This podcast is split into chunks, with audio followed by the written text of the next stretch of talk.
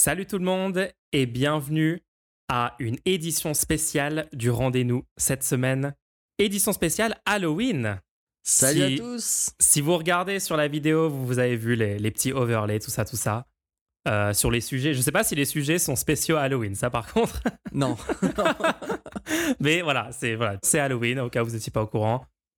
On a des sujets très intéressants pour vous cette semaine. Tout d'abord, une IA qui a tué des organismes vivants. Qui a permis de tuer. Attention. Oui. Nous avons utilisé cette IA pour tuer les organismes vivants. Est-ce que c'est une bonne chose ? On verra. Et c'est une bonne chose apparemment. La distance de tir des LBD, la distance réglementaire, a été abaissée cette semaine par le gouvernement. Une révélation de Mediapart. Inquiétant. Un Gundam, un nouveau Gundam est confirmé. Apparemment, maintenant, on a des Gundam. Voilà, c'est une start-up intéressante. Sinon, il y a aussi une expérimentation sur une hydrolienne qui a été beaucoup plus efficace que prévu. Et de nouveaux cybercafés apparaissent, mais pas pour jouer aux jeux vidéo. Tiens. Avant tout, jingle.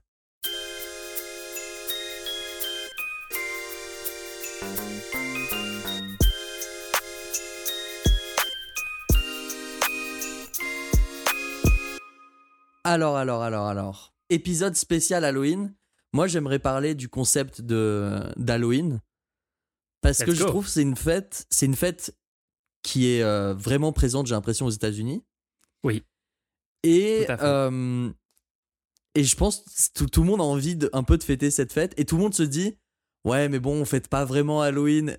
Et au fur et à mesure, tout le monde dit, oui, mais il y a vraiment pas grand-chose fait pour Halloween. Mais je vois quand même, tout le monde met des petites décorations par-ci, par-là. Les gens achètent quand même des bonbons si des enfants viennent taper à la porte. Donc j'ai l'impression que c'est vraiment la fête où tout le monde voudrait la faire et on a l'impression que c'est pas vraiment, qu'on n'est pas vraiment censé la faire, donc. Mais oui, c'est ça. En fait, il y a une sorte d'entre-deux en France où c'est genre, est-ce qu'on le fait, est-ce qu'on le fait pas ? Tout le monde se plaint que ça n'existe pas. Moi, je sais que dans mon quartier, toi, tu dis, t'as vu des décorations et tout. Moi, franchement, dans mon quartier, j'ai pas vu grand-chose. Hein. Peut-être un peu dans les magasins. Est-ce que c'est pas les magasins en fait qui le font le plus en France ? Je sais pas. Oui. Mais en tout cas. Moi, j'ai habité un petit peu aux États-Unis et là-bas, c'était immense. Hein, vraiment, les décorations, les gens achetaient. Enfin, ils allaient tellement loin pour décorer leur jardin, pour décorer le devant des maisons. Là-bas, c'est un truc, c'est de la folie, quoi. C'est absolument tout le monde, petit et grand, participe. Mais, moi, je voulais vraiment faire quelque chose spécial Halloween cette année. Donc, moi, d'habitude, je fais des jeux vidéo, je programme des jeux vidéo. Et je me suis dit, cette année, ça pourrait être intéressant de faire un énorme événement.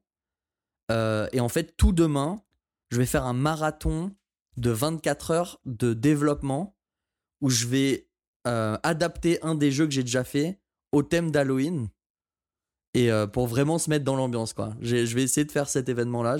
Ça m'est passé par la tête, cette idée. Ça, c'est fou. Un stream de 24 heures... C'est un challenge, hein. Franchement, c'est un challenge. Je sais pas comment tu vas te débrouiller. Bonne chance, en tout cas, bon courage. Hein. Mais ouais, allez voir son stream, les gens. Tu nous donneras les infos. Mais alors, ouais, du coup, ce stream, c'est un peu la même chose. C'est-à-dire que c'est le stream spécial Halloween, mais à la dernière minute, parce qu'on savait pas vraiment. Si... Franchement, on a géré. Regardez. Voilà. On est victime. Du coup, commençons avec la news qui fait très Halloween. Une IA qui nous a commencé à permettre de tuer des organismes. Franchement, bon, news Halloween, là, on est en plein dedans. Qu'est-ce que t'en penses de cette news ? C'est moins catastrophique que ce que ça peut paraître. En fait, qu'est-ce qui s'est passé ? On a utilisé des intelligences artificielles, certes, mais pour découvrir un nouvel antibiotique. Ah, ok. Qui peut tuer une espèce très dangereuse. C'est en fait l'espèce qui a été, ça s'appelle des superbugs. L'espèce qui a été ciblée, c'est une des espèces identifiées parmi l'Organisation mondiale de la santé comme une menace critique. Waouh. Donc c'est quand même une super nouvelle. Halloween du coup. Comment est-ce qu'on a fait pour utiliser les intelligences artificielles dans ce cadre-là ? En fait, normalement, il faut tester des milliers et des milliers de composants. Pour savoir lequel va fonctionner contre les bactéries, quoi. D'accord. Et là, qu'est-ce qu'ils ont fait? Ils ont testé quelque chose comme 200, je crois que c'est 200 composants. Attends. 240, ouais. Non, ça c'est après ça. Mais d'abord, dans un premier temps, ils ont testé. Ah, oui. Ils ont testé avec tout plein de composants. Ils ont regardé tous les résultats que ça a donné. Et ils se sont servis de ces données-là pour entraîner le modèle d'une intelligence artificielle à repérer quel composant pourrait être efficace, sans même faire le test. Et moi, ce qui m'intéresse là-dedans, c'est ils s'en ont pas servi pour avoir la réponse. Ils s'en ont pas servi pour dire l'intelligence artificielle, derrière ça, elle a pas dit « Ah bah c'est ça que vous devez utiliser ». L'intelligence artificielle a classifié et a donné ce qui, selon elle, selon le modèle, donc selon des trucs qu'ils avaient déjà fait, quels seraient les autres composants qui auraient beaucoup de chances d'être efficaces encore plus. Et donc, au lieu d'avoir à tester 6680 composants, ils ont testé les 240 les plus probables selon les plus probables selon l'intelligence artificielle. Et ils en ont trouvé un, en effet, qui pouvait être utilisé et qui avait l'air de fonctionner. D'accord. Et ensuite, du coup, ils prennent des souris infectées par cette bactérie ultra dangereuse, et du coup, ils peuvent tester pour voir est-ce que ça fonctionne. Donc, c'est assez stylé. Donc, ça veut dire, oui, là, on a l'usage d'une intelligence artificielle vraiment en tant qu'outil dans un processus déjà établi, où d'habitude, c'est des humains qui le font, etc. Donc, ça permet d'automatiser juste une étape dans le process, quoi, et de gagner du temps quand on parle de recherche scientifique, médicale. Ouais. Oui, voilà. Mais ce que j'aime bien, c'est que moi, pour moi, c'est un procédé qui est assez safe au niveau de la méthodologie. L'intelligence artificielle n'a jamais le dernier mot dans le processus, puisque c'est quand même un test qui est réalisé sur des trucs. L'intelligence artificielle, elle vient juste dire « Bon, ok, sur ces 6000 que vous avez là, il y a de fortes chances que les 5800 qui sont ici, là, ils ne nous donnent pas de réponse. Donc, on ne va pas utiliser de la main-d'œuvre humaine.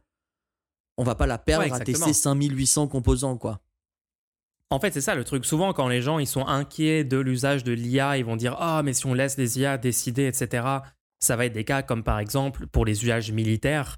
Je me souviens, il y a quelques années, il y avait ces news-là où on entendait parler de systèmes automatisés qui allaient analyser les visages des gens.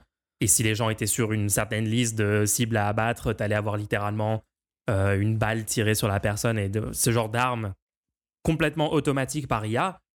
Là, je pense que c'est totalement légitime de poser des immenses questions et de flipper sur ce genre d'outils, parce que du coup, les IA prendraient des décisions au final. Et il y a même eu, je me souviens de ce cas, tu te souviens, le drone qui avait pris une décision autonome d'abattre une cible, un drone militaire, je ne sais plus, je crois que c'était utilisé par la Turquie ou un truc comme ça, on en avait parlé.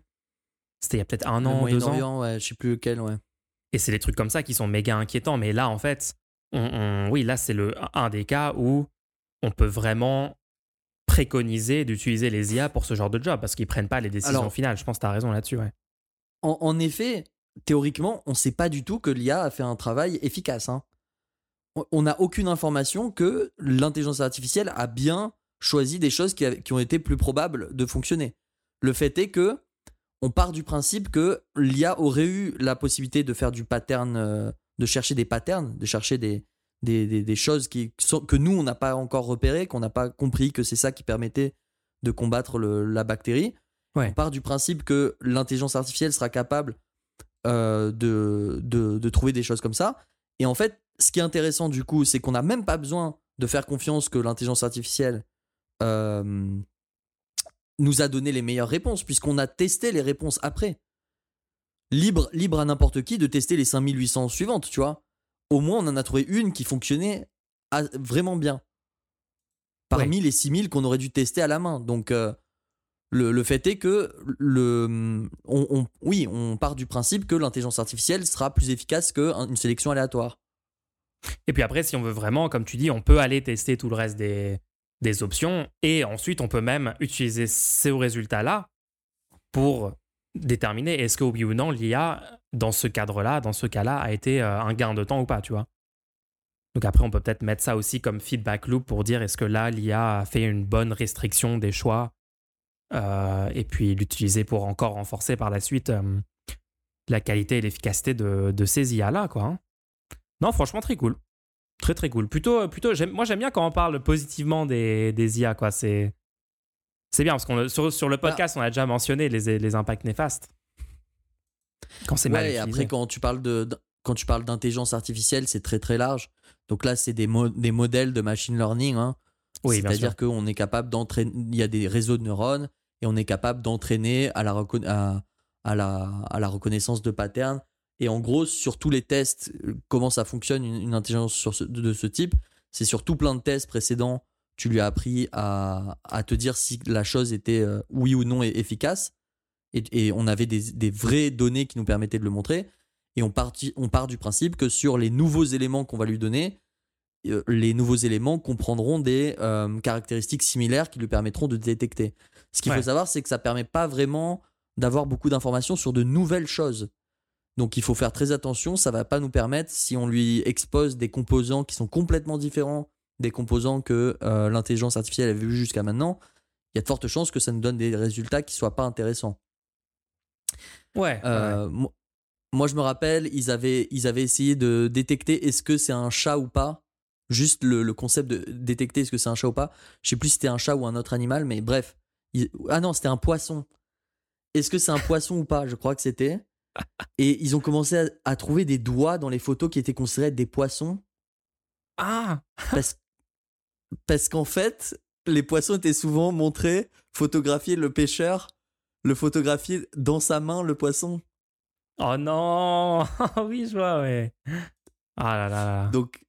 Donc faut faire attention. C'est bien de rappeler qu'on ne sait pas du tout comment ça a fonctionné.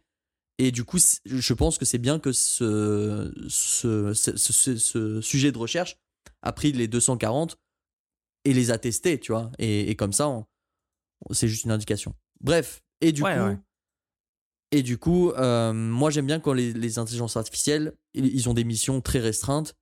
Et du coup, il peut pas y avoir ça peut pas dérailler. Par exemple, une intelligence artificielle pour reconnaître des lettres dans ce que tu écris, c'est bien, tu vois. Ouais, des OCR, ouais. Ça, c'est super, parce que bon, le pire qui puisse arriver, c'est qu'il y ait une lettre qui soit mal reconnue, quoi. Le pire qui arrive, c'est pas que on déraille un train ou on envoie un missile. Trois fois la dose de médicaments que tu devais recevoir, enfin bref. On envoie la police chez toi, on swatte. Ouais, non, c'est... Ouais. Sujet suivant, alors avant le sujet suivant... Juste, c'est pas une vraie news, je l'ai même pas mis au sujet du jour. Ah ouais. Mais apparemment, il y a eu le 16 octobre, il y a eu une erreur d'aiguillage et un TGV Bruxelles-Strasbourg a conduit des eurodéputés à Disneyland Paris. Mais non.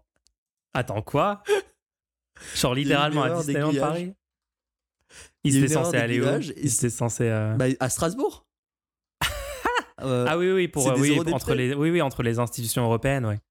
D'accord, et là ils se retrouvent juste à Marne-la-Vallée, c'est trop marrant. Ils sortent et ils sont à Marne-la-Vallée chez Sid, parc Disneyland. Est-ce que t'as beaucoup de choses à dire à propos de ça ? Ouais, non, merci pour l'info, mais c'est bien, il se passe des trucs dans notre pays, hein, c'est intéressant. Un incident rare. Un train emmène tous les mois de Bruxelles à Strasbourg pour la séance plénière du Parlement plusieurs centaines d'eurodéputés ainsi que leurs collaborateurs. Le train parti lundi matin a manqué l'interconnexion à l'approche de l'Île-de-France et a donc été envoyé vers Marne-la-Vallée. C'est là qu'il a dû faire demi-tour pour finalement rejoindre Strasbourg comme initialement prévu. Je sais pas à quelle fréquence ça arrive. Très rare. Ouais, on est d'accord, c'est super rare. Genre, imagine si c'était plus fréquent, genre le bordel que ça serait. Genre, les trains juste ne vont pas à leur destination prévue. Genre, t'as une chance sur 10 que ah non, désolé, on a. Ah, tu voulais aller à Lyon ? Moi, ça m'est jamais arrivé, désolé. Par contre. Hein. Bah non, bien sûr, je sais pas, ça doit être une sur 10 000 ou un truc comme ça. Ouais, ça n'arrive jamais, mais c'est marrant. Alors, il faut savoir que vous pouvez poser des questions, de préférence spéciale Halloween. Et oui, les gens. Pour le podcast, en soutenant le podcast, en faisant un don sur lerendez-nous.fr. Demandez-nous ce qui nous fait le plus peur entre les zombies, les loups-garous, j'en sais rien. Et nous y répondrons à la fin de cet épisode ou du prochain, si jamais vous nous envoyez pendant la semaine. Merci pour vos questions. Alors, la prochaine news est assez lunaire. Je vais pas vous mentir. J'essaie de retarder la prochaine news depuis tout à l'heure. Hein. Je sais pas si t'as remarqué. Ouais, non, parce que vraiment, j'avoue que là, c'est pas la news la plus positive. Le ministère de l'Intérieur réduit la distance réglementaire de tir de LBD. C'est assez ouf, hein. Donc, c'est une information révélée par Mediapart vraiment à l'instant, le samedi, là. La distance de tir réglementaire est abaissée de 10 mètres à seulement 3 mètres pour les LBD. Et c'est apparemment désapprouvé par la gendarmerie, hein, cette décision. C'est ça qui est fou. On rappelle que genre la France est un des seuls pays où le LBD est autorisé même comme usage pour contrôler des manifestations, pour tout dans ce contexte-là. C'est en fait dans la plupart des pays européens, c'est même pas autorisé. Il y a eu des immenses problèmes lors des Gilets jaunes. Tout le monde est au courant du nombre de blessés, du nombre de tirs pas légitimes. Pareil, sur récemment, plusieurs luttes sociales, ça a été utilisé à tort et à travers. Enfin, on connaît les grands problèmes là-dessus. Et que fait Darmanin? Il abaisse la distance réglementaire. Maintenant, ils ont le droit de tirer sur des gens avec des LBD à 3 mètres. C'était quoi l'argument mis en avant pour ça? Ils disent que, soi-disant, il y aurait des nouvelles munitions utilisées qui seraient moins impactantes, entre guillemets. Mais selon un commandant spécialisé dans le maintien de l'ordre qui est interviewé par Mediapart, c'est totalement faux en fait, hein. Il le dit sur un ton ironique en disant oui bien sûr c'est moins impactant entre guillemets et en rigolant, donc bon, il n'a pas vraiment l'air d'y croire à cette information. Ce gradé considère qu'un pas a été franchi pour légitimer des tirs de très près. Non seulement les agents manquent de formation, mais avec ces directives, ils vont avoir tendance à sortir leur LBD comme une simple matraque et dans le plus grand flou, conclut-il.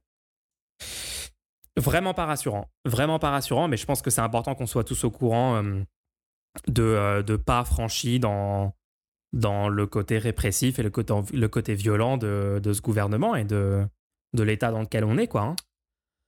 Alors, du coup, c'est important qu'on soit informé, même si c'est pas rassurant. Un projectile en caoutchouc est potentiellement mortel, comme n'importe quel type de projectile, s'il atteint des zones sensibles ou encore si le tir est opéré à courte portée. Cette notion de courte portée varie selon les types de LBD et de munitions utilisées. La Commission nationale de déontologie et de sécurité distingue les flashballs des autres LBD et du coup peut entraîner des lésions graves, pouvant être irréversibles, voire mortelles, lorsque les tirs jusqu'à 5 mètres ou moins. Bah, il y a déjà eu des gens tués par des tirs de LBD, hein, c'est arrivé. Pour des tirs compris entre 5 et 10 mètres, des lésions graves sont observées. Ce qui est fou, c'est que côté gendarmerie... C'était peut-être pour ça que c'était 10 mètres, en fait. C'était pour ça que c'était 10 mètres, jusqu'à maintenant, la limite. Mais c'est ça. Et en fait, du côté de la gendarmerie, le Conseil national d'entraînement des forces de gendarmerie conseille toujours de conserver une distance minimum de 10 mètres, encore aujourd'hui, malgré la nouvelle munition utilisée. Donc, les règles de déontologie du Conseil national de la gendarmerie, en gros, le CNEFG, maintient les règles en place. Ça veut dire qu'eux sont en désaccord ouvert avec les nouvelles préconisations du ministère de l'Intérieur. Donc, c'est ça qui est fou. Ça veut dire c'est sciemment, ils réduisent ce qui est recommandé pour maintenir les gens en sécurité. Sciemment, ils disent non. Maintenant, vous pouvez ouvrir le feu à 3 mètres. Enfin, c'est complètement dingue, en fait, hein, quand ils pensent. Est-ce que tu penses que c'est pour dédouaner si jamais, genre, déontologiquement, il ne faut pas faire à plus de 10 mètres, à moins de 10 mètres, mais au pire des cas, comme ça, il n'y a pas de poursuite, il n'y a pas... Tu vois ce que je veux dire ? Ouais, je vois ce que tu veux dire. Il y a peut-être des cas actuellement où ils voient qu'en fait, il y a des gendarmes ou des policiers ou des CRS qui ont utilisé ça à moins de 10 mètres et ils se disent, mince, ils vont... on ne veut pas qu'il y ait des condamnations, etc. Donc, ils vont peut-être le réduire. On sait que la police se comporte vraiment n'importe comment avec ces armes-là depuis des années, d'accord ? Depuis les Gilets jaunes, depuis même avant ça, on le sait très bien. On sait très bien ce qui se passe. Voilà. C'est la mauvaise nouvelle. C'est Halloween, les gens. Voilà. Est-ce que vous êtes dans l'ambiance ? Non, c'est vraiment la pire nouvelle d'aujourd'hui, je pense. Moi, je pense 3 mètres plus une marge d'erreur de 2,50 mètres. Non. J'ai pas grand chose à ajouter là-dessus, hein. Je suis désolé, mais je vais pas pouvoir rebondir, hein. Venez, on essaye de mettre au pouvoir des gens qui peut-être agissent un peu plus dans l'intérêt général la prochaine fois. Je pense que c'est tout ce qu'on aura à dire là-dessus. Alors, la prochaine info est plus fun. Vas-y, parle-nous du Gundam, BPT, let's go. T'as plombé l'ambiance, hein. Non, j'essaie de relancer. Très mauvaise ambiance. C'est pas ma faute, c'est la réalité. Il y avait une bonne ambiance, on parlait d'Halloween, moi j'avais mis des petites sucettes spéciales Halloween. Et là, qu'est-ce que tu nous dis ? On va se recevoir des trucs à 3 mètres létal. Non, parce que la prochaine fois, on va pas mettre ces gens-là au pouvoir. Ça va alors. Alors oui, qu'est-ce qui s'est passé ? Ils ont décidé de vous donner la possibilité, oui, vous qui écoutez actuellement... Moi ? Vous... Oui, toi. Vous pouvez monter et piloter littéralement un Gundam. Oh, let's donc, go. Vous savez, littéralement un robot du type Transformers, Gundam, vraiment un exosquelette, bon, j'ai envie de dire géant. Ça fait 4,5 mètres de haut. Donc, ils ont construit un robot de 4,5 mètres de haut. C'est un immense pas en avant pour l'humanité, en vrai. Hein. On est en train de 3,5 tonnes. Il se déplace à une vitesse de 10 km/h. Tu peux aller dans le cockpit et conduire le robot, en fait. Je suis en train de regarder la vidéo. C'est complètement dingue, en fait. C'est incroyablement stylé. Comment ils ont fait ce truc ? C'est un Gundam complètement fonctionnel. 4 mètres de haut. Lourd comme deux voitures, c'est insane. Ouais, bon. Après, c'est un véhicule à 4 roues quand même. Hein. Visuellement, ils arrivent à rendre ça hyper stylé. C'est littéralement un Transformers. Parce que... Je rigole pas, genre les roues se déplient comme ça et t'as une sorte de voiture verticale et t'es dans le cockpit robot en haut et tu peux les replier et il peut marcher, c'est fou. On est dans le futur. Moi, j'en veux un. Ça coûte combien ? 3 millions ? Les gens, faites des dons sur le podcast, s'il vous plaît. Est-ce que t'irais au travail dans ce véhicule ? Totalement. Attends, c'est littéralement le plus gros flex que tu peux faire. Moi, j'hésite entre... C'est encore plus stylé que d'arriver au taf dans un tank, non ? Je pense qu'on a surpassé le tank. 3 millions de dollars, c'est que... du coup. Bon. Du coup, il y a des startups qui travaillent sur des projets comme ça. Ok. Oui. Chaque exemplaire va coûter 3 millions à produire. Quelles sont les utilités ? Quel est l'usage de... Juste être méga stylé et futuriste, en fait. Hein. Pour moi, ça suffit. Hein. Moi, je vois bien l'utilité si on en construit uniquement 2. Genre, on n'en fait pas un produit à usage individuel. On en construit 2. On le met dans un parc d'attractions et on fait une attraction où genre tu t'es censé te battre avec un autre. Et t'en as 2 et tu peux venir contrôler le Gundam et faire des combats. Ouais, mais ça les casse pas, tu sais, c'est avec de la réalité virtuelle en plus. Et genre tu peux péter des trucs et tout. Et c'est une attraction. Pourquoi pas ? Ça pourrait être stylé comme ça. Parce que l'idée que les gens vont juste s'en acheter un comme ça me met un peu triste quand même. Il y a des riches qui vont s'acheter ce truc à 3 millions et le laisser dans leur garage. Ils vont pas pouvoir en produire beaucoup en vrai. Hein. Je pense qu'ils vont en produire... Il y en a combien qui sont... Bah, si chaque milliardaire se dit « Ah, mais il me faut un Gundam !» Ils vont... Après, est-ce que ce serait pas marrant ? Est-ce qu'au moins... Là, on a une classe de giga-milliardaires dépressifs, des sortes de démons qui aspirent toute la vie des humains autour d'eux avec leurs propriétés, leurs entreprises, etc. Jeff Bezos... Moi, je dis juste, mettons-les dans des Gundam. Enfin, c'est bon, genre, au moins, ce sera plus divertissant. Est-ce que t'as pas envie de voir le combat Bill Gates, Jeff Bezos, Gundam ? Après, ça va à 10 km/h, donc est-ce que y a pas un problème là-dessus ? Non, ça sera encore plus drôle. C'est encore plus drôle. De les voir faire joujou comme des petits garçons. Zuckerberg versus Musk en Gundam ? Ben oui. Non mais ça y est, on est dans la dystopie, autant avoir des Gundam dans la dystopie. Moi je suis désolé, tant qu'à faire une dystopie, moi je veux pas qu'elle soit ennuyante. Je veux que ça soit ridicule, que ça soit poussé jusqu'au bout. 3 millions, ils peuvent s'acheter une centaine de Gundam, il y a pas de souci. Non mais franchement, techniquement, ça a l'air d'être stylé quand même. Hein. 26 articulations, dont 2 énormes mains, et les mains, genre elles bougent vraiment, vous avez les doigts des petits moteurs dans les doigts et tout. Alors, ça fonctionne trop bien. Quelle utilisation Ryo Yoshida, donc apparemment le jeune patron de la start-up Tsubame Industries qui a créé le Gundam. Voilà. Donc, quelles sont les utilisations qui sont prévues? Ça peut être soit des combats de robots, soit dans le pratique. Genre, il dit oui, ça peut être aussi pratique. On peut déblayer des décombres après des désastres ou des constructions. Franchement, imagine t'es genre si c'est littéralement un exosquelette, et tu peux utiliser les bras du robot avec tes propres bras, ça peut faire des trucs sympas quand même. T'es enfoui sous des décombres d'un bâtiment qui vient de te tomber dessus à cause d'un... Et là, il y a un Gundam qui arrive. Et là, juste la pierre se soulève au-dessus de toi et tu vois juste un Gundam en train de le tenir. Et t'entends une voix de robot, tu sais, genre « Vous êtes sauvés dorénavant !» Ouais, je sais pas si en pratique ça va être ça, ça va vraiment marcher ce truc, hein, mais bon. Okay. L'objectif n'est pas de uniquement développer des robots, mais créer un système qui intègre le pilote et la machine. L'idée n'est pas que le pilote se contente de monter à bord et de piloter, mais qu'il devienne le robot, comme si lui-même devenait gigantesque. Affirme ce passionné. Est-ce que la France insoumise devrait pas juste utiliser genre les 3 derniers millions qui restent dans les fonds pour la campagne et juste acheter un Gundam pour Mélenchon pour 2027? Quoi? Qu'est-ce que tu racontes? Est-ce que ça, c'est pas la nouvelle strat? Qu'est-ce que tu racontes? C'est n'importe quoi. Je rigole. Parce qu'il y a déjà un mème de Gundam sur ça, mais c'est pas grave. Quand il y a des trucs stylés comme ça, moi, je suis chaud qu'on en parle. Hein.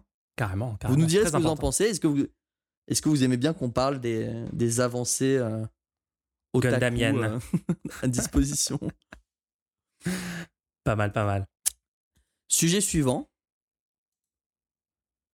De quel sujet tu veux parler, toi? Alors, peut-être on peut parler du café solidaire. Ouais. Ça a l'air intéressant, ça. C'est un nouveau type de cybercafé. Vas-y, comment ça fonctionne?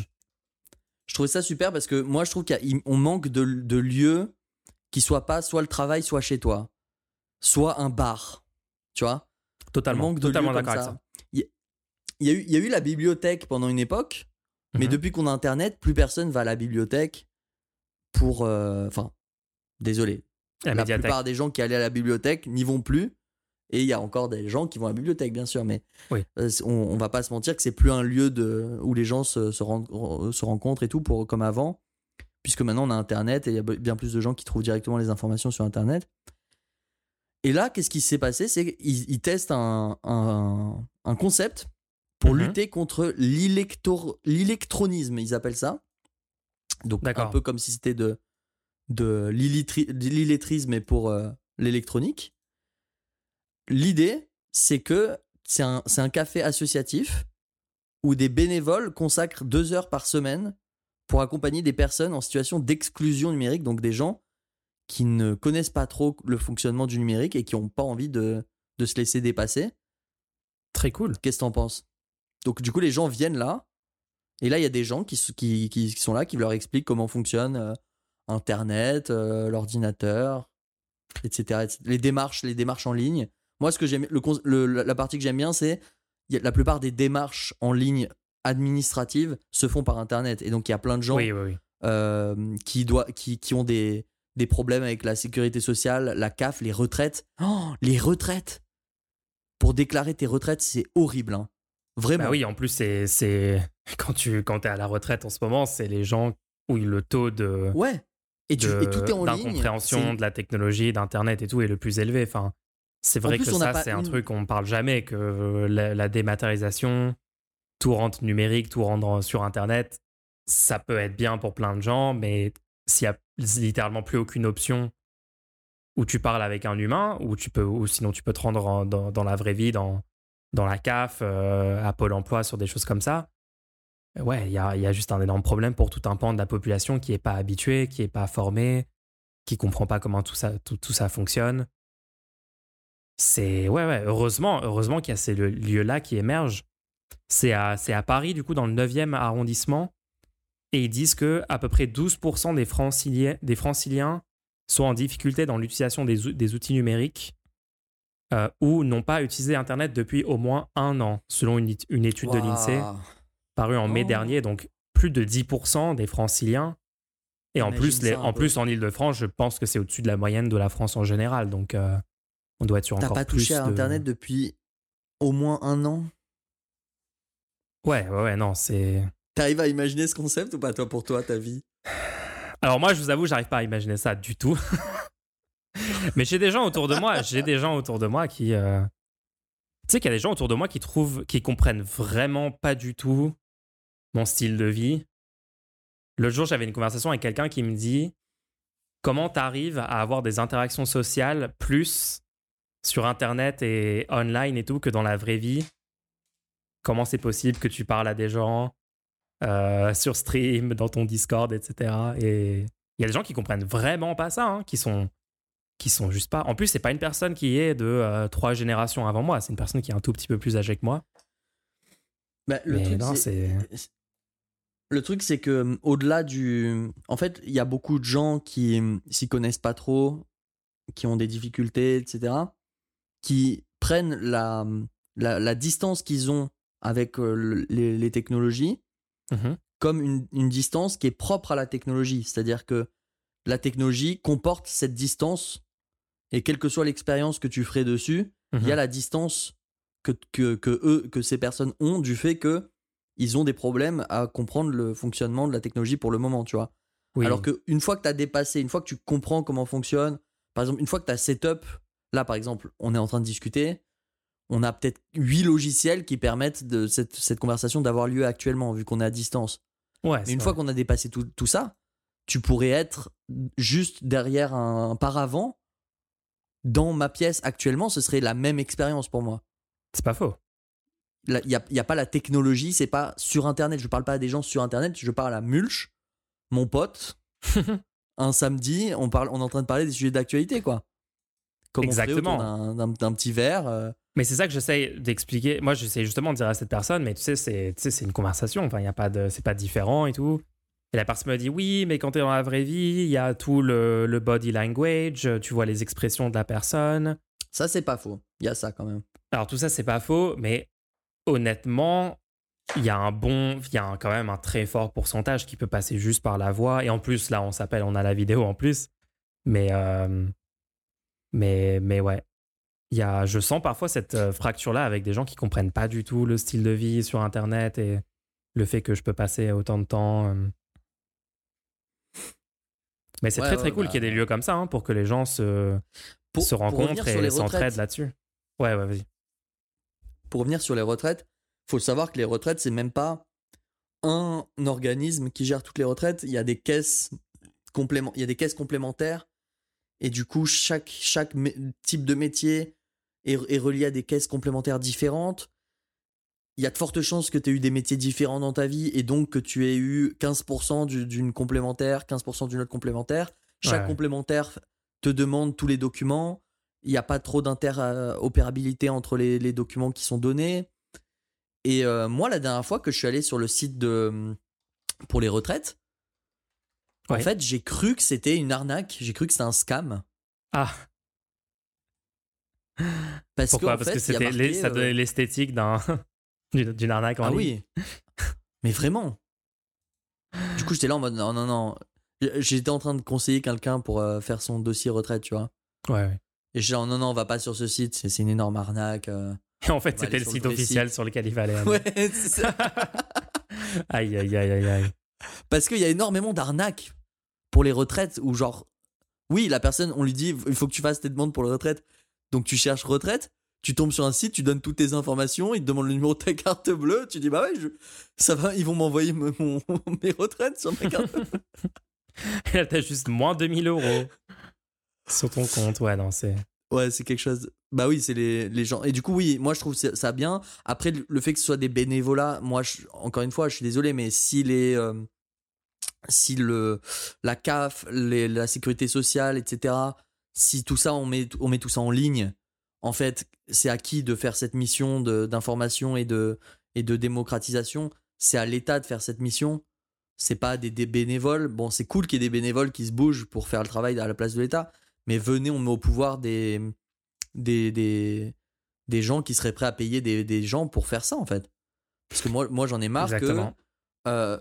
en plus, c'est tellement dommage parce que la technologie peut vraiment être utile pour améliorer les conditions de vie.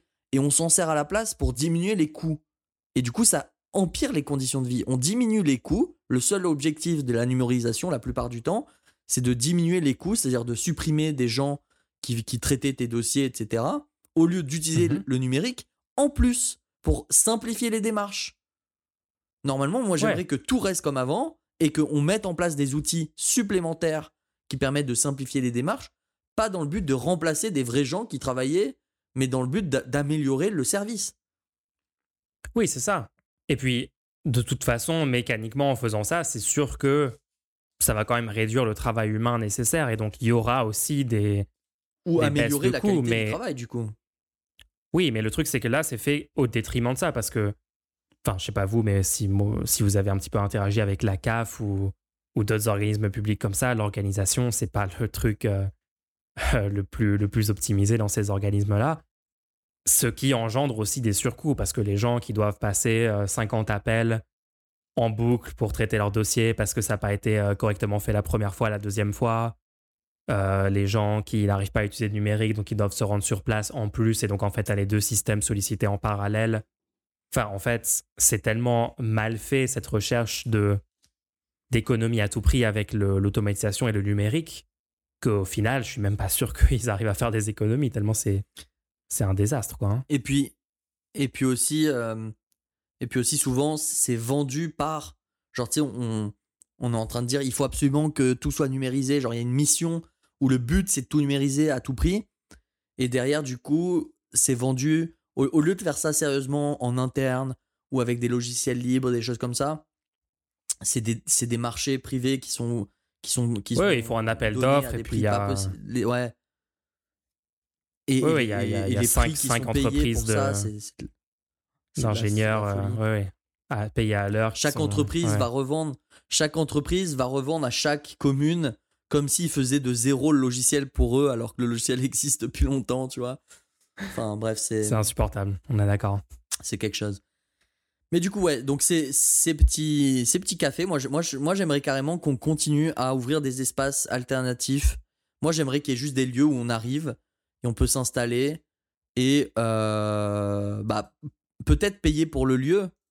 Je sais pas comment ça fonctionnerait. Dans l'idéal, ce serait public et du coup le lieu il serait garanti. Mais il faudrait vraiment un lieu où ce soit pas oh venez on va prendre un pot ou venons on va prendre genre des fois j'ai juste envie de passer un bon moment avec des gens et pas forcément de consommer une boisson à 8 €. Donc les parcs fonctionnent plutôt bien, mais quand il pleut, tu te retrouves obligé à faire une activité. T'as pas remarqué des fois les aujourd'hui gens, t'as quoi t'as une activité prévue. Ouais, aujourd'hui t'aurais peut-être les médiathèques qui rentreraient là-dedans, mais encore il y en a pas suffisamment, il y en a seulement certains endroits. Puis en plus t'as pas le droit de parler aussi. Ouais, tu peux pas parler, tu dois pas faire de bruit. C'est pas le meilleur cadre pour un tas de choses. Mais je suis totalement d'accord avec toi que sur l'organisation des lieux comme ça, il y a un gros problème. C'est vraiment tout l'espace a été privatisé. Oui, en plus, les gens s'attendent à ce que tu consommes. Si tu vas dans un spot et eux ont envie de consommer, ils te regardent bizarrement si tu consommes pas aussi toi. Oh je me suis ça, c'est des... C'est des trucs qui sont non dits, mais en vrai, on en parle de ça ou...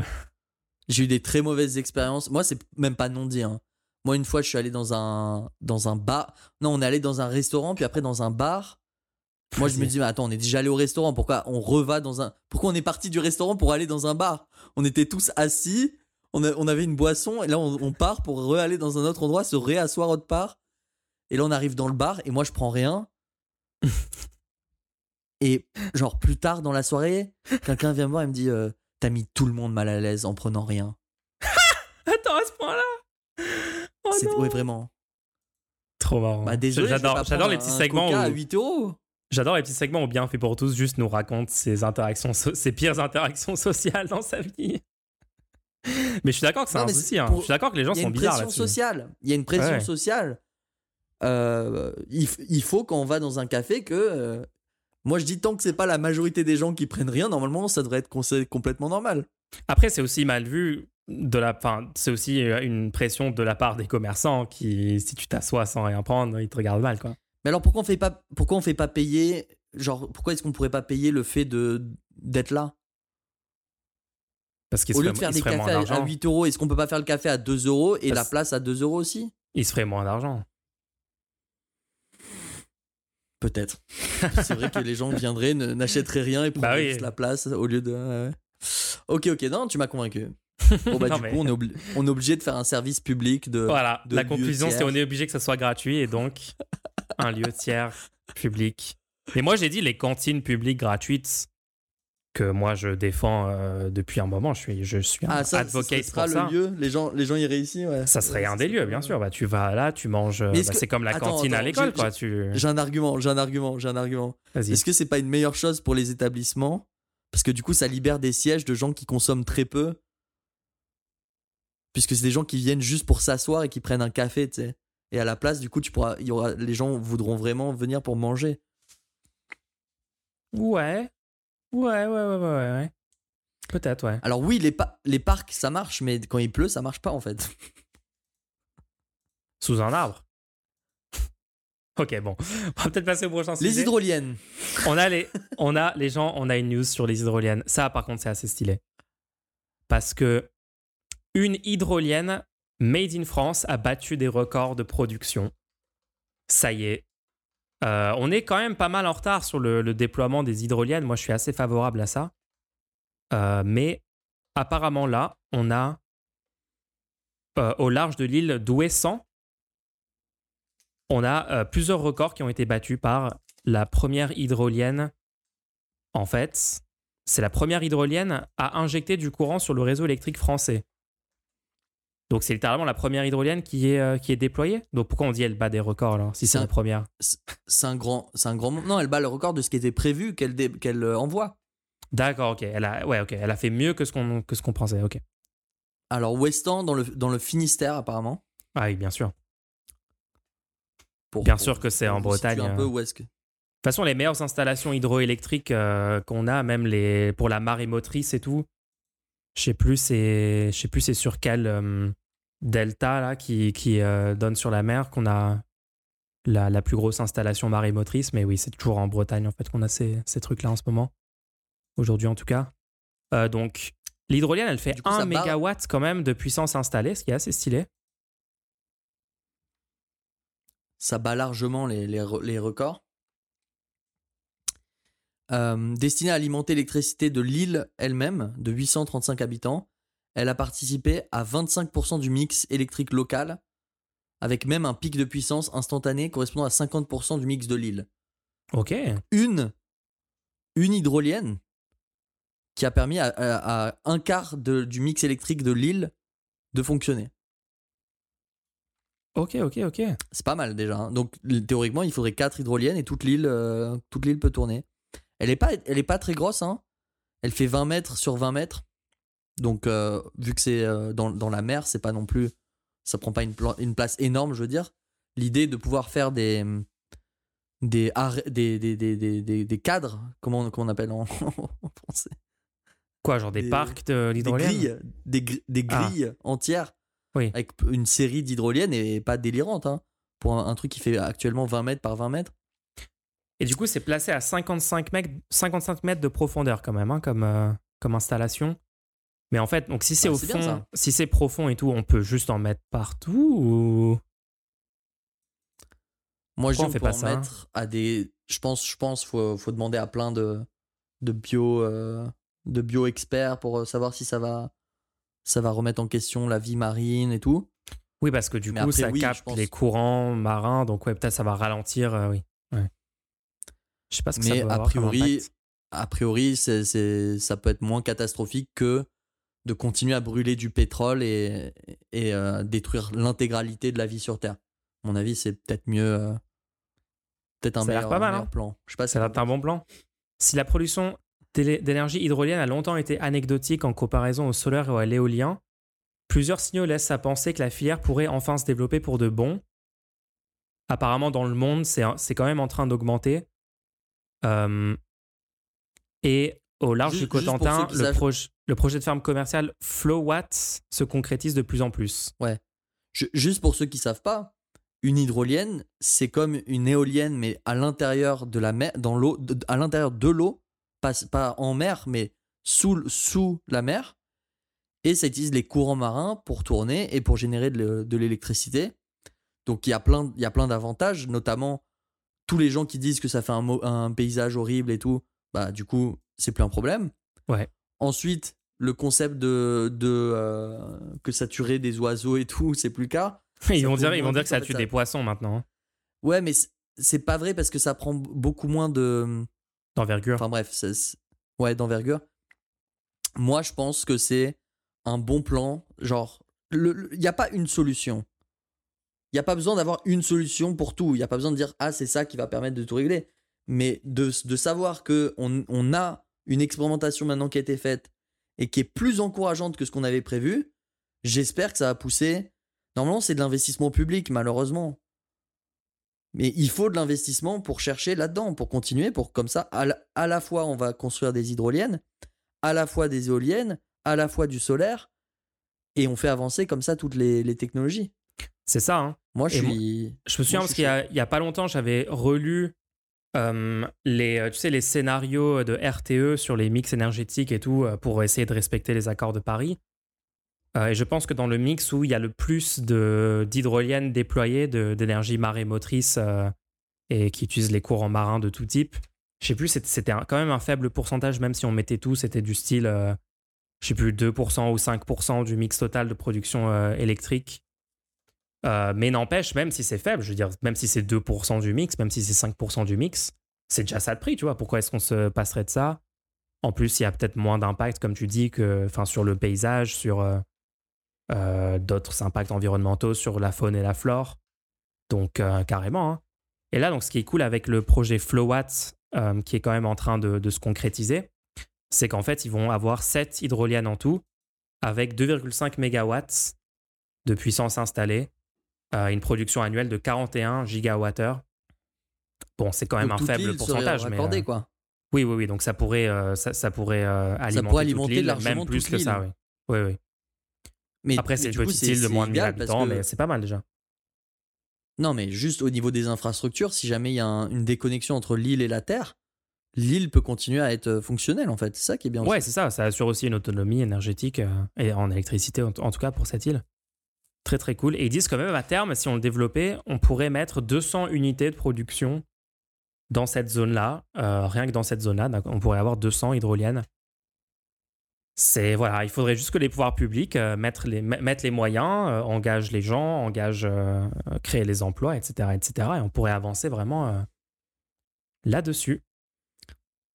Moi, je pense qu'avant de déployer violemment, il faudrait continuer à essayer d'améliorer la technologie quand même.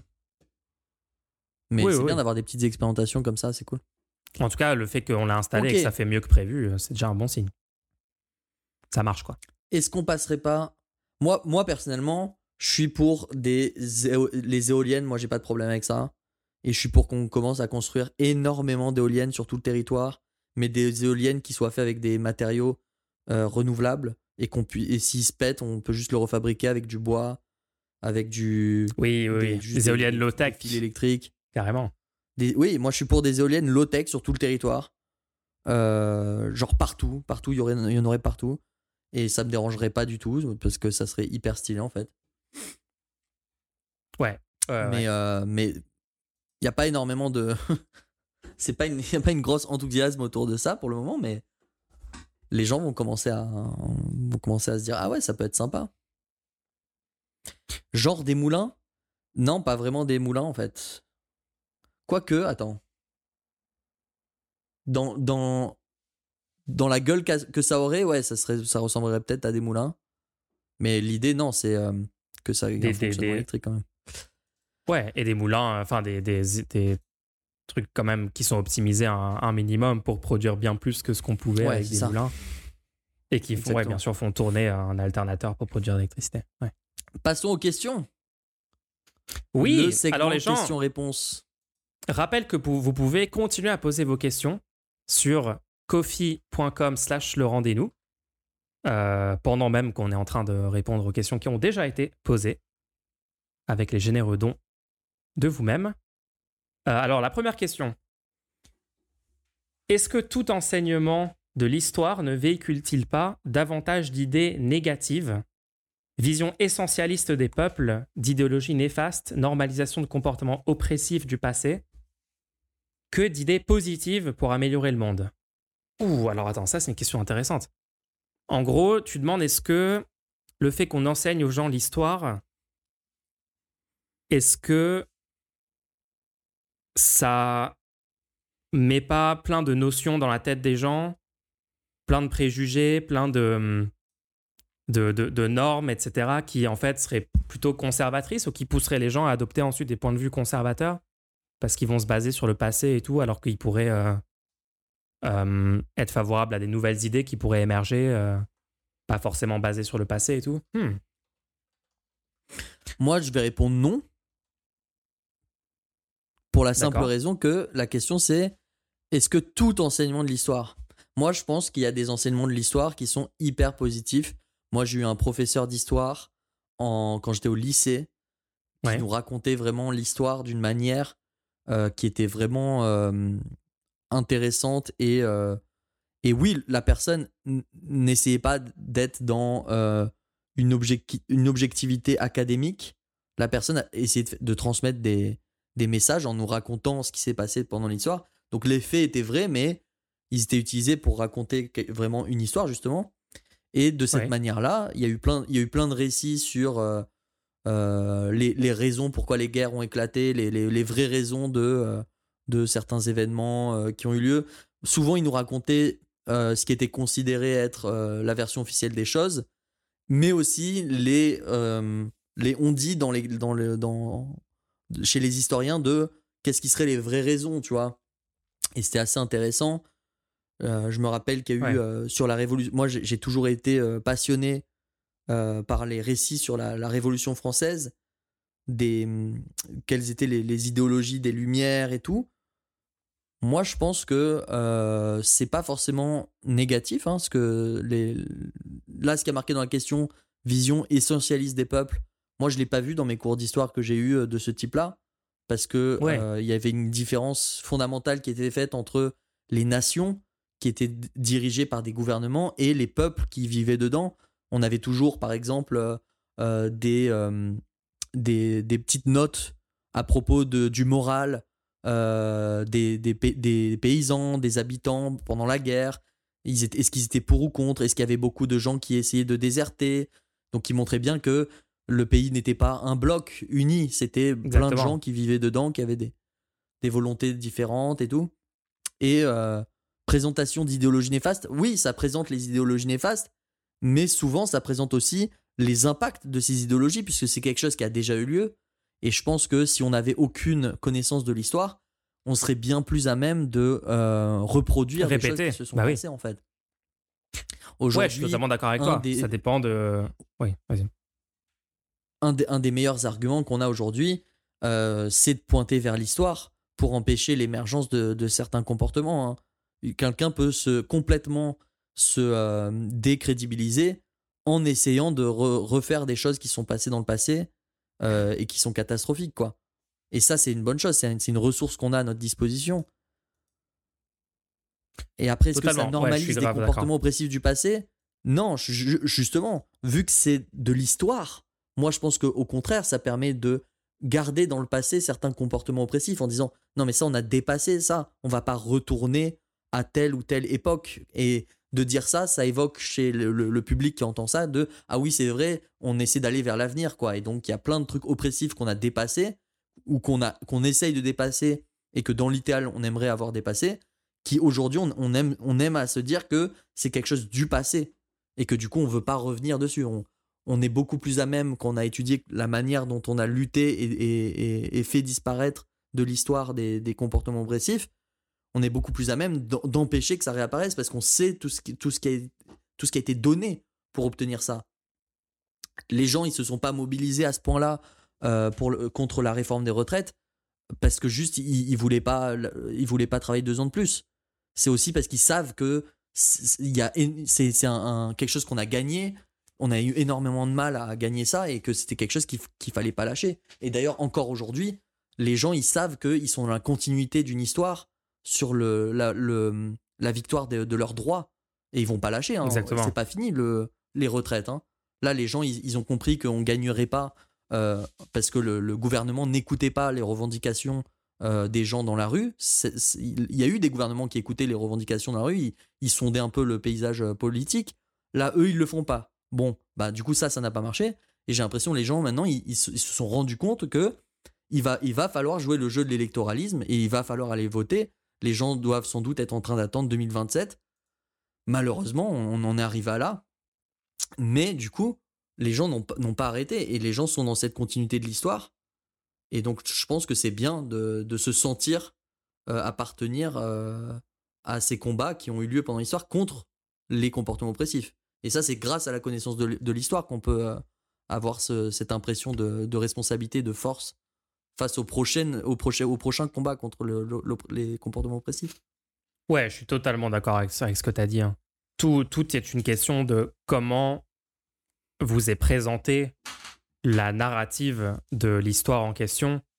On sait très bien qu'il y a des gens qui présentent des narratives, par exemple de l'histoire française, où on parle de la grandeur de Napoléon, des chevaliers, une version complètement romancée de l'histoire, ou une version où on ne parle pas des erreurs, où on ne parle pas de pourquoi est-ce que, par exemple, les courants réactionnaires ou la religion ou des choses comme ça ont eu des impacts néfastes. Enfin, on connaît très bien, il y a des émissions, il y a des livres, il y a des gens qui en parlent d'une façon catastrophique qui peut conduire un tas de personnes à, par exemple, vénérer de façon indue des choses historiques ou s'en revendiquer. Donc ça existe, mais comme tu dis, genre toute une question de bien le présenter. Là, le prof dont tu parles t'a permis justement de pouvoir ensuite te servir de toutes ces connaissances historiques-là, toute cette histoire, pour revendiquer des progrès. Donc voilà, tout est une question de ça. Après, pour revenir sur des trucs un peu plus centrés sur mon expérience, par exemple, de cette semaine, il y a quand même un tas de personnes qui, je trouve... parce que là, la question demande, est-ce que ça peut induire les gens? Est-ce que ça peut faire que des gens s'engagent sur des chemins de réflexion particuliers en se basant sur des connaissances historiques, alors que peut-être que s'il n'y avait même pas de connaissances de cette histoire-là, s'il n'y avait pas de connaissances, par exemple, d'anciennes théories politiques ou économiques ou des choses comme ça, les gens seraient peut-être plus ouverts d'esprit et se baseraient plus sur la réalité matérielle de 2023 et l'analyse empirique et juste... tu sais, parfois, il y a quand même un aspect positif de te dire, on part de zéro, on est un peu dans une sorte de naïveté et on se dit, tiens, comment est-ce qu'on améliore le monde d'aujourd'hui? Et on regarde des données récentes et on regarde... Parce que moi, j'avoue que dans mes sphères à moi, sur le stream, dans les influenceurs politiques sur Internet, je vois beaucoup trop souvent des gens qui vont se baser sur des préconisations politiques faites à travers l'histoire par des auteurs considérés comme importants historiquement, des théoristes politiques, des gens, typiquement Karl Marx, Proudhon, pour en citer que deux, mais des gens qui se basent sur des écrits historiques pour dire voici ce qu'il faut faire aujourd'hui. Et encore une fois, ça, c'est pas... Je suis pas en train de dire qu'il faut pas étudier ça ou qu'il faut pas en avoir à la connaissance et que ça soit néfaste. Tout est une question de l'attitude que vous adoptez par rapport à ces choses-là. Et tant que vous gardez à l'esprit que tout peut être remis en question, que tout est situé dans un contexte particulier, ce qu'on pouvait préconiser pour faire avancer les choses, pour améliorer le monde il y a 300 ans, il y a 200 ans, il y a 100 ans, n'est pas forcément encore pertinent aujourd'hui parce que on n'est pas dans les mêmes conditions de vie, on n'est pas dans les mêmes conditions matérielles, on n'a pas les mêmes technologies. Il n'y a pas les mêmes structures de pouvoir, il n'y a pas les mêmes rapports de force. Enfin, il y a énormément de choses qui sont nouvelles pour l'humanité. Par exemple, le changement climatique. De toute l'histoire de l'humanité, on n'a jamais été confronté en tant qu'espèce à un problème de cette nature-là, qui est un problème global causé par à peu près l'ensemble des pays du monde et qui va impacter l'ensemble des pays du monde et qui est diffus, qui est ultra multifactoriel, dont la solution n'est pas évidente. Et comprend énormément de différentes facettes. Donc voilà, comment est-ce qu'on peut se baser sur l'histoire pour résoudre des problèmes nouveaux qui n'émergent qu'au XXIe siècle, tu vois? Je t'arrête 2 secondes parce que je pense qu'il faut différencier des gens qui sont bloqués dans des récits historiques et des gens qui se cultivent et se servent de l'histoire, de ce qui a été fait auparavant. Oui. Parce qu'il y a tout plein de gens.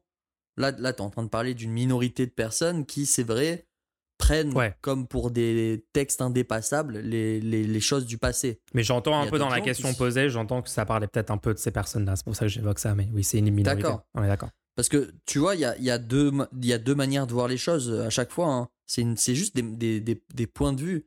C'est par exemple, quand par exemple, les gens te disent « ça n'a jamais été fait ».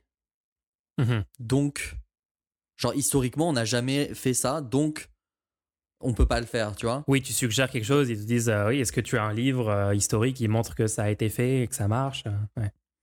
Et du coup, d'un certain point de vue, tu pourrais dire « oui, du coup, là, l'histoire... nous empêche parce que quand tu regardes, c'est vrai que on n'a jamais fait telle chose et du coup, vu que l'histoire montre qu'on n'a jamais fait ça, on a du mal à penser ça et donc ça nous empêche. Mais de la même manière, moi à chaque fois je dis, je me sers de l'histoire pour dire aux gens, oui mais attends, quand on était sous la monarchie, on n'avait jamais fait la démocratie, on n'avait jamais fait la République. Bah oui. Donc on a dépassé.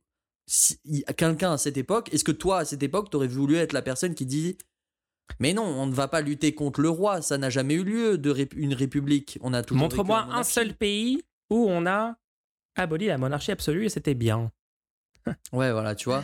Et du coup, tu vois, c'est un outil, l'histoire, à mon avis. Et oui, ça peut être utilisé pour être romancé et pour servir d'outil de propagande et d'outil conservateur pour dire il faut revenir à cette époque.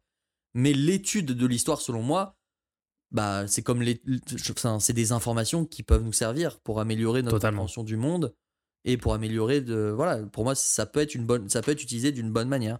Et vu que la question était vraiment sur est-ce que c'est obligatoirement dès qu'on parle d'histoire, ça peut être problématique. Moi, je pense que non. Je pense qu'il y a déjà, je pense que ça peut être très important, ça peut être assez catastrophique de pas avoir une connaissance, ne serait-ce qu'un tout petit peu de l'histoire qui a eu lieu.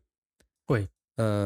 Sur les faits les plus importants, tu vois, ne serait-ce que pour pouvoir échanger avec les autres personnes, tu vois. Bien sûr, je suis d'accord. Oui. Mais en plus, ça peut nous permettre d'avoir une certaine compréhension de comment fonctionne. Bien sûr, il faut toujours remettre dans son contexte pour comprendre ce qui se passait. Tu vas pas dire « Ah, on va aujourd'hui faire une révolution armée parce que ça a marché, en Russie en 1917. » Ça n'a aucun sens. Là, tu regardes le contexte. Oui, il y avait un tsar, c'était un empire. Tout le monde, il y avait 90% de la population qui était à deux doigts de mourir. Les forces armées étaient pas équilibrées. Enfin bref. En face, ils avaient des baïonnettes, des épées, des trucs rudimentaires et la population aussi. C'était pas genre des avions de chasse et des versus. Attends. Je vois dans le chat. Ouais. Du coup, je modifie ma réponse.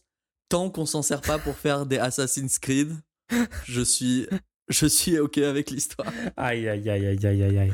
T'as vraiment aimé Unity, toi, non ? OK, on passe à la question suivante. La question suivante, c'est est-ce que vous utilisez un téléphone sous Android avec tous les services Google ou bien vous faites le choix d'Apple ou le bon choix d'Android sans Google ? Tu peux répondre en premier, Mulch. Alors... Moi, je vais pas vous mentir, je suis deep dans l'écosystème Apple. Genre, j'ai complètement vendu mon âme. Il y a bien longtemps. Donc, non, moi je suis sur un iPhone, je suis sur macOS. Ok, mais je vais quand même vous expliquer. Moi, je défends mon choix de consommation, il n'y a pas de problème. Je ne suis pas un Apple fanboy de base non plus. J'ai pris le MacBook Pro M1 parce que je fais énormément de montage. Je stream, je monte, etc. Déjà, moi j'aime bien avoir un... Je sais que c'est pas les portables là, hein, mais je vais y venir parce que question d'écosystème, faut adresser le problème dans son ensemble. Pourquoi je prends macOS ? Parce que déjà pourquoi je prends un MacBook Pro avec macOS ?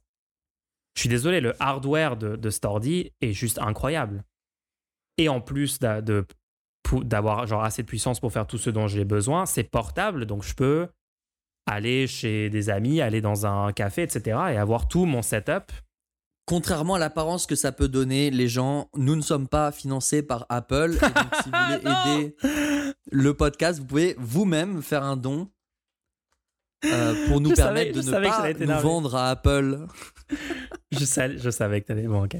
Mais En plus de ça, macOS, en fait, il me faut un bon logiciel de montage et aussi d'audio parce que je fais de la musique aussi. Et je suis désolé, j'ai pas trouvé d'équivalent à Final Cut Pro et à Logic Pro. Copium. Tu sais, ok, tu peux pas dire Copium. Tu sais très bien que sous Linux, il n'y a pas Final Cut Pro ou Logic Pro. Oui, genre. Oui. Non, je suis d'accord. C'est self-report, là, c'est ton Copium à toi dont tu parles. Bref, donc tout ça pour dire que mon setup d'ordi, c'est Apple.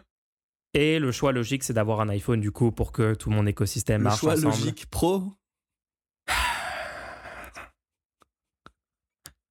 Là, c'est l'édition spéciale Halloween, là, on le sent. Parce que le niveau des blagues commence à faire peur. Bref. Donc moi, je suis sur un iPhone. Voilà, c'est tout. Est-ce que ça répond à la question ? Oui. Et toi, okay, toi du coup, t'as la bonne réponse. Vous avez eu la mauvaise réponse. Maintenant, vous allez avoir la bonne réponse. Je vais répondre à la question. Moi, donc, j'ai acheté au début de l'année un smartphone reconditionné. Et à l'installation, j'ai jamais activé les services Google. J'ai désactivé complètement l'application service Google, etc. J'ai jamais connecté un compte dessus. Ce hacker. J'utilise, oui, F-Droid. Permet d'obtenir des applications open source. Donc c'est assez cool. Il y a des petits soucis quand même. Là, je pense que je vais devoir à terme, au moins momentanément, connecter les services Google. Parce qu'en fait, j'aimerais pouvoir utiliser une application payante. Aïe, tu vas devoir céder. Donc, triste. Voilà quoi. Mais pour le moment, jusqu'à maintenant, moi, ça faisait maintenant 4-5 ans que j'utilisais un portable sans les services Google. Donc en fait, juste pour que vous puissiez comprendre, pour les gens qui n'ont pas vraiment les refs, les deux gros acteurs sur les smartphones, c'est Android et iPhone. Android est possédé par Google, mais Android à la base est un projet open source, c'est-à-dire que le code est ouvert à n'importe qui. N'importe qui peut techniquement obtenir le code de Android. Mais au fil des années, au fur et à mesure, Google a décidé que certaines fonctionnalités, au lieu de les intégrer à Android, ils allaient les développer dans une application supplémentaire qui s'appelle Service Google, qui est sur tous les portables que vous achetez dans le commerce et qui s'active par défaut quand vous lancez le portable. Et ça, par contre, c'est pas open source. Donc, c'est une énorme boîte noire. On sait pas trop ce que Google fait là-dedans, qui tourne en permanence sur votre portable et du coup, qui permet à Google d'avoir des fonctionnalités supplémentaires si jamais tu souhaiter installer uniquement Android sans rien. Donc par exemple tout ce qui est le positionnement GPS, des choses comme ça, les achats dans les applications, etc. Ce qu'il faut Google savoir, et ou la NSA. Voilà, mais attendez, ce qu'il faut savoir c'est pas pour ça que c'est mieux que c'est pire que Apple, parce que Apple c'est built-in. Apple n'est pas du tout open source et Apple en fait c'est tout l'OS qui est fermé. Mais du coup, ouais. Il est possible, si vous le souhaitez, il est possible de ne pas avoir les services Google sur votre portable, ce qui rend compliqué son utilisation, puisqu'il y a beaucoup d'applications qui ont besoin des services Google pour fonctionner correctement. Par exemple, le seul fait d'avoir accès au magasin d'applications d'Android, ça c'est géré par Google et ça a besoin des services Google. Donc du coup, il vous faut des manières alternatives d'obtenir des applications. Et ça peut être assez dérangeant. Donc moi je dis, si vous en sentez le courage, ça peut valoir le coup. Mais honnêtement, au stade où on en est, je pense que c'est difficile à recommander aux gens. Ouais, en tout cas moi c'est pas trop mon truc, le lifestyle de voir un peu tout le temps m'intéresser à tous les petits détails de mes outils que j'utilise au quotidien, tu vois. Je sais qu'il y a des gens qui kiffent vraiment avoir un contrôle assez élevé sur tout ça et gérer tout ça et tout. Je sais. Enfin, en fait, je pourrais le faire. S'il y avait sous Linux des super logiciels de montage si le logiciel de montage actuel s'améliorait à un niveau où ça pourrait devenir comparable avec la qualité de Final Cut Pro, par exemple, je pourrais commencer à considérer de switcher. Et du coup, je devrais passer plus de temps. Mais j'ai juste l'impression que ça va me faire passer plus de temps à gérer toute la technologie, quoi. Pour des personnes qui font de la musique ou du contenu. Pour des personnes qui font de la musique ou du montage vidéo, je me sens pas de recommander Linux pour le moment. DaVinci, les gens disent DaVinci. Qu'est-ce que tu connais ça ? DaVinci Resolve. Ouais, le problème c'est que c'est pas open source, donc je vois pas trop. Oui, t'es sous Linux, mais du coup t'as pas un logiciel open source, donc. Dans ça, ce cas-là, ça coûte combien ? Faudrait voir le prix. Hein. Faudrait voir le prix. Parce que non, Final Cut c'est payant. Hein. Ah c'est ah ouais. DaVinci c'est gratuit. Ok. Ouais, j'ai entendu parler de DaVinci Resolve, mais j'ai entendu parler pour faire de la correction couleur et tout, mais pour le montage en soi, est-ce que c'est bien aussi ? Pour tout ce qui est genre en généraliste, en montage, peut-être. Je sais pas, moi ça m'avait paru compliqué. Ok. Bon, à voir. Alors, attends, est-ce qu'on a encore une question ? Du coup, on a fait deux questions. Il y avait que deux questions cette fois-ci. Ok. Bon.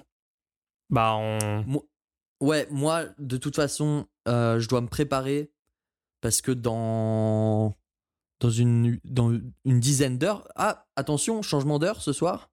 Ah oui. Donc, je vous tiens au courant. On passe à l'heure d'hiver. Dans une dizaine d'heures, je commence mon marathon de 24 heures spécial Halloween. Incroyable. Où je mets le thème Halloween sur un de mes jeux. Donc, c'est pour ça que je dois partir là. Je vais aller m'acheter de quoi tenir les 24 heures, de la nourriture, des victuailles. Des petites réserves.